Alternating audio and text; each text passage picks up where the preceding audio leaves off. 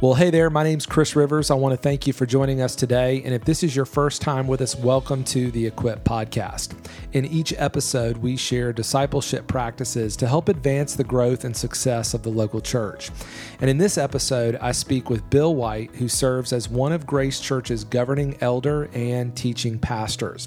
Bill and I have a discussion around a strategy to help us tie vision to giving 42 times a year. If you're a lead pastor or someone who teaches regularly, I think you'll find this strategy helpful and refreshing. Be sure to check out the show notes for several additional vision piece examples. And if you have any questions or need help implementing this strategy, email me using the email in the show notes and we'll get you started. Okay, let's listen into my interview with Bill White on executing the vision piece. Well, Bill, how are we doing today? I'm doing good, Chris. Good, It's man. Good to be here. Yeah, I'm glad you're here. It's always nice to sit with you and hear some of the things that you're thinking and reflecting on. And I wanted to get you in here and share with us a little bit about something that we do during our weekend teaching. Sure. And it's, uh, I'd love to hear the history behind this vision piece concept. We're going to play a clip here in a bit, but just tell us a little bit about what this is and uh, the history behind it. Sure. It's funny how even the name vision piece, which outside our context would sound so odd, Yeah.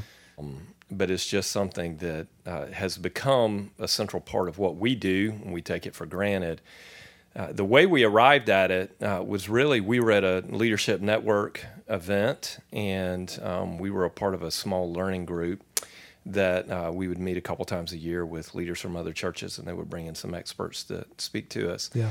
And there was a fellow by the name of Jim Shepard um, from, I think the name of the ministry is Genesis, where they help with fundraising. Okay. And I thought, man, this is going to be cheesy. I don't want to do this. And then, but Jim had some great ideas. And one of the things that Jim was talking about, um, and he was talking about connecting vision to giving in the church.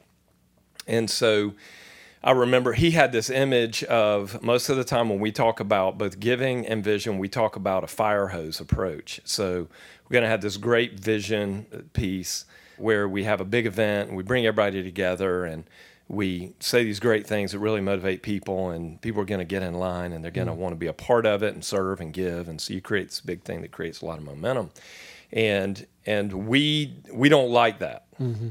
We Why, don't- do, why don't we like that? you know, I mean, just I think a lot of it's personality. I don't think it's wrong. Yeah. I, I am suspicious of the effectiveness of that kind of thing Yeah. because everybody does it and it doesn't seem like it's Yeah. being super effective. Yeah. And I think that a lot of the personality types who are in senior leadership, they like the big thing, they like the hype, they like the Mm-hmm. that's kind of what drew you is the stage. And and I have some of that in me, but some of that I had a lot of failure around that as well. And so when I came to Grace and not on staff, it was actually in some ways I was moving towards something different. And Hmm. our founding pastor Matt Williams doesn't have any of that in him Yeah.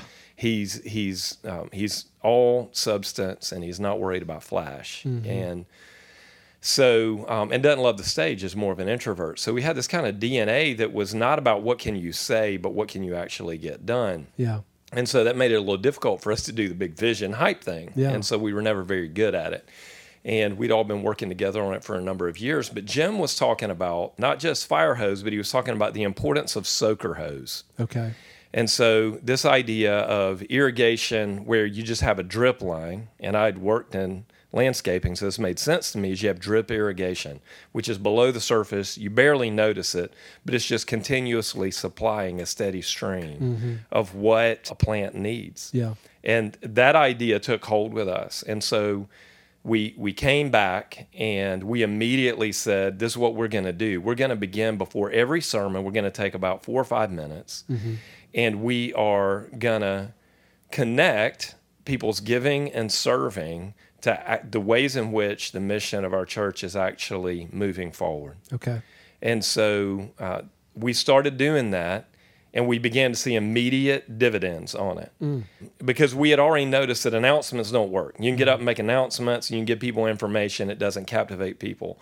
But if you're in a church like our church that places a high priority on teaching, and you have the people who are now going to present an opportunity for you to be a hearer of the word. And before we do that, we're going to take five minutes. We're going to talk about a concrete way in which we're doers of the word. Okay. And so here's where the root, the word has taken root in somebody's lives or in our church, and where things are changing to look more like what Jesus says mm-hmm. the kingdom of heaven should look like on earth as it is in heaven. Mm. And so we present some some part of that and then we connect it back to and we say, "Hey, here's an opportunity for you to get in the game." Mm-hmm. So you mm-hmm. got to have that.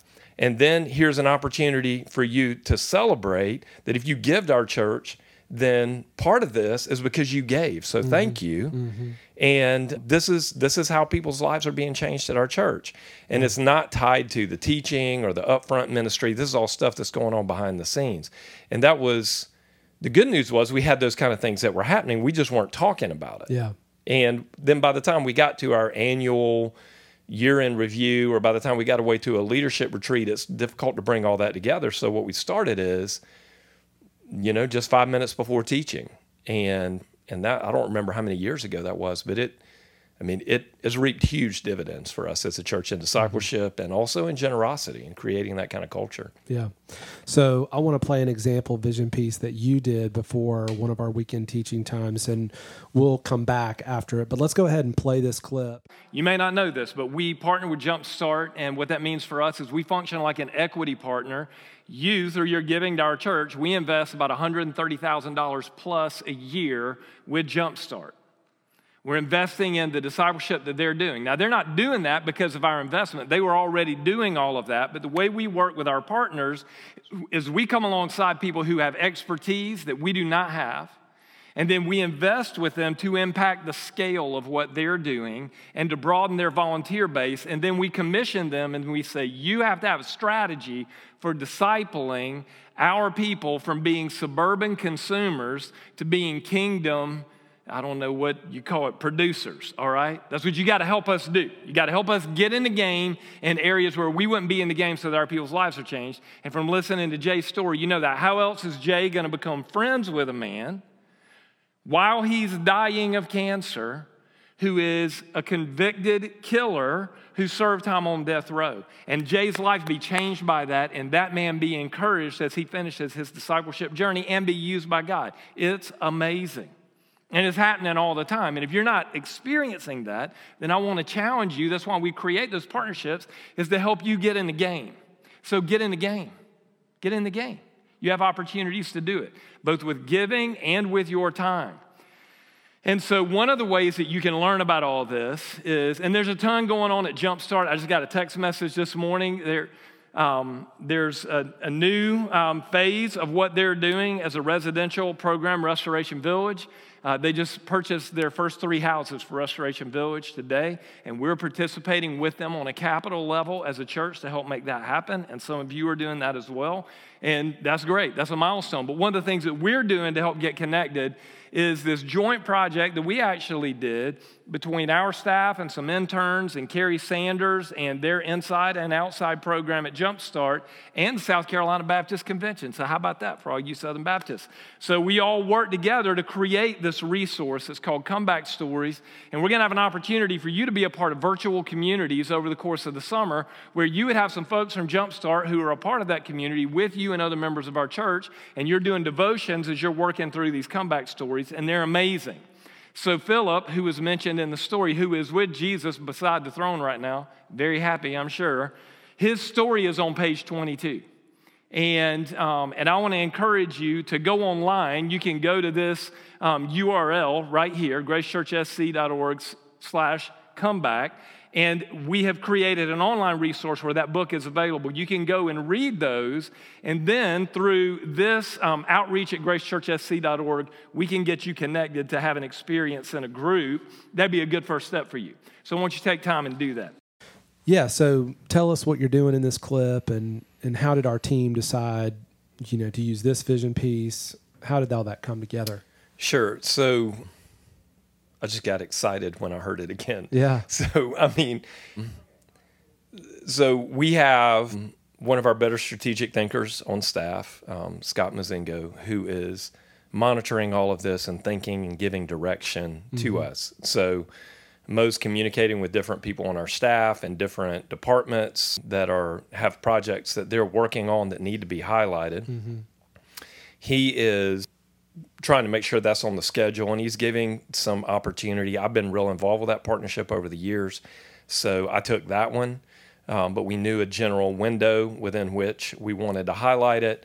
And, and in that one, we had something that was concrete that was getting ready to happen. And The comeback stories. the, the comeback stories groups, and we had virtual groups where we're enabling people to actually be connected to someone who was on the other side of the fence, so to speak. Mm-hmm. And so, what we're trying to do is we're trying to normalize a kingdom experience with someone who's different than you are, because Sure. most of our folks have not been convicted of a felony. Most of them have not been in prison, and for them to realize that this is a normal thing. Jesus is working in all these mm-hmm. ways that are different than me. Yeah. And to get connected to all of that. It's a big win if that can happen. So there was a timely nature to that one. So that's how we made the decision on when we were going to be uh, when we were going to be doing it. But what I'm trying to do in that talk is a couple of things. You'll notice the, the point that I'm making is that we are investing in these partnerships not because we think we're going to solve the problem of recidivism, repeat offender, people being incarcerated as repeat offenders by getting people to do a program. Mm-hmm. We're not solving all the world's problems. What we're doing is we're making disciples and we're mm-hmm. partnering with people who have expertise to make disciples in a different context. And mm. and we are, though, not just doing this for those people over there. What we're trying to do is disciple you who are sitting listening to this. Mm-hmm. You know, we want your life to change. We want you to experience transformation by getting in community with folks. We have pathways for you to serve, pathways for you to get connected. We have serving opportunities in prisons. And so we have worked on the back end of all of that where we create some momentum and then we have a credible next step uh, for people to to say, hey, well, I could do this. Our group could do this small group community experience this summer. But then from that, there's going to be an ask to say, well, if this was meaningful for you and you see what's happening in our correction facilities in the area, then here's an ask. Maybe a next step for you would be to be a part of um, being a part of a small group with some folks who are on the inside, encouraging them, uh, being in every week, and we're trying to make incremental progress. Now, we're not trying to get everybody to do it all at once. Again, it's Yeah. soaker hose, Yeah, right? that's right. So we're not trying to change everything all at once. We're trying to make incremental progress with the people that we can move. So at every step, we're thinking about what's the next step that we could take. So the vision piece creates some momentum and casts some vision. It encourages people, like my mom, who's in her 70s and is very discouraged about a lot of things in the world. She sees, oh my goodness, I didn't even know that we were doing this as a church. That's amazing. Yeah. She does the study. She may or may not have a next step, but she realizes I'm so thankful that I'm giving to our church and get to be a part of this thing, even if she's not able to That's right. do anything else. And she realizes the kingdom of God is actually advancing. So there are a bunch of things hmm. that are all happening in that for different groups of people. And one of the things that we're trying to model for our givers too is that we're not in control of this. You know, we're not just doing our thing. We're God's doing other things in the world, and sometimes we just come alongside what other people are doing, and uh, we want to serve them, and we want you to give to them. We want you to serve in what they're doing, and we're not in competition. We're trying to work together to serve the people that God's called us to serve. Yeah, that's good. And we're going to provide in the show notes about six other examples of vision stories, vision, these the type of thing that we just heard. So Scofield's going to do one. We've got a couple more that you've done. Um, just Matt's done one. So just to kind of see some of the other examples. If a church was interested in doing something like this, how would you advise them to create some forward movement around this? What, what were some be some baby steps to get started? Well, I think the important thing is that before you start telling the story, you got to have a story to tell. Mm. Right. So, and and it's not about what happens on stage. And I think this is where, in our profession, let's just talk about professional holy people of our kind, mm-hmm. We tend to value the big group gathering. We like it when we have a lot of people together. We we tend to value teaching and the worship experience. But this really, for this to work, you have to be doers of the word. Hmm. So there has to be a lot of stuff that's going on that you, as the senior leader, are not a part of. Hmm. And you're digging around and finding all of this. I mean, most of our vision pieces are things that bubble up from below, and someone says, Hey, this is happening. Did you know about this? Like, I had nothing to do with that comeback stories opportunity. Yeah. it's one of our members and another staff person. They started working together on all that. Then we had some interns that were doing it. I wasn't connected to it at all. And I'm mm-hmm. very involved in creating our partnership with Jumpstart, but that thing had legs and there's stuff going on. I'm just saying what they told me to say about all that, you know? So there have to be people who are empowered who are doing those kinds of things. And then I'm just leveraging, mm-hmm. as a mm-hmm. teaching pastor, the platform that I have and the respect that I have as a teacher to highlight this thing that's going on. Yeah. And so I think that's the main thing is you have to have a handful of things and it doesn't have to be big stuff. It can, you know, you got to go start something new. It can be what's going on in children's ministry. Mm-hmm. So you have a volunteer who they weren't serving anywhere, they got involved in serving and then through that they developed a real passion for working with families who have children who are dealing with some type of special need and their life is changed by that. And there's another family that they connected to who now is a part of the church because their child was cared for in a special way and they hadn't been cared for before. Mm. That's an amazing story. And that story is really about discipleship and someone moving and serving, and it highlights the value of serving in children's ministry, which is not the most glamorous and glorious thing. Yeah. You have those things that are going on, mm-hmm. but you have to have someone who is looking for them and bringing them to you and then you can highlight hey, when you give to our church, you're participating in making this happen. And if you're not serving, mm-hmm. you know, if you're just coming and being a consumer and taking a sermon and going home and evaluating it, that's not a real effective way to follow Jesus. Yeah. You know? Yeah. And and I think that's, you know, if when you can couple that, you know, if you take a little video and then you as the teacher speak to it for three minutes, mm-hmm. and then you just say, open your scriptures, and here's where we're going this week.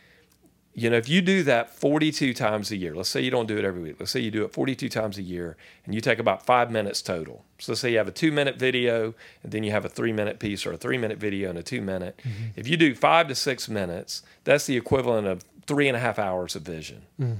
And it's been given, it's small plates, it's tapas vision, mm. right? It's not mm-hmm. feast vision where you're just coming and eating so much and you don't even remember and appreciate all of it. It's, it's small plates, yeah. which is a great way to eat, yeah. and you really experience and focus on each individual piece. Mm. I think we try to think of the big feast, yeah. right? So I'm gonna work on this big thing, but if we could think small plates, mm. I believe people digest it better and then they also get in the flow of realizing God is at work in our church. Yeah. So and I want to be a part of this. I don't want to miss out. And if every time I come to hear a sermon, I'm being challenged that here's this concrete thing that I didn't even know about and and I'm not a part of it, then it begins to get people in the mindset of I need to get in the flow of this with giving, mm. with serving. I need to be a part of what's happening because otherwise I feel like I'm on the outside every time I come hear a sermon. Yeah. And and I think you're not trying to ostracize people. You're trying to invite them into something that's greater hmm. and just normalize it. Yeah. That this is what's happening, man. This is what it's like to be a part of the church. We don't just listen to sermons, but we see people's lives being changed. Man, that's so good. That's so good. Well, Bill, thanks for sharing. This has been good. Is there any other thoughts you'd want to share as we land the plane here? I don't think so. I mean, I just think that uh, for me, as a guy who most of my adult life I've gotten paid to talk about the Bible. Mm-hmm. Um, it's been a big part of of what I've done.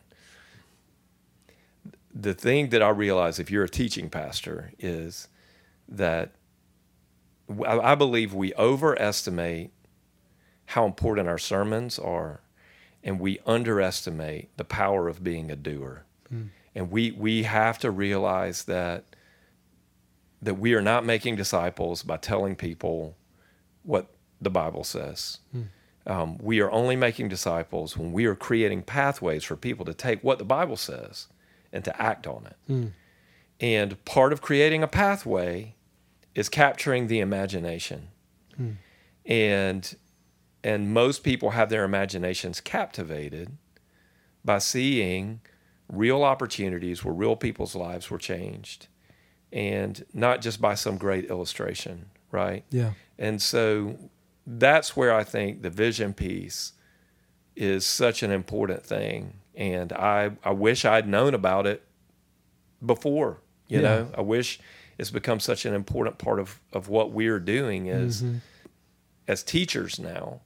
And I think that's where it creates a very unique and simple, straightforward way to help people regularly see I'm not just here to be a hearer of the word, hmm. but it's it's about being a doer. Hmm. That's where the power is. And so um, that's the thing that I would say if you're a teaching pastor or um, if you're a, a senior leader, man, that's that's that's the way to get vision done. I think. That's great. Yeah. Well, thanks so much, Bill. Appreciate yeah, it. You're welcome. Awesome. It's good to be here. Well, as we wrap up today's episode, I want to thank you for joining us. Be sure to check out the show notes for several additional Vision Piece examples. And if you have any questions about getting started and implementing this strategy, you can reach out to me using the email in the show notes. If you're new to Grace Church Equip, head on over to gracechurchsc.org forward slash equip to access coaching opportunities, additional resources on our Equip Hub, and upcoming Equip events. If you have a question or want to speak to someone on our team, We'd love to help. Email me using the email in the show notes and we'll get you connected. All right, see you next time on the Equip Podcast.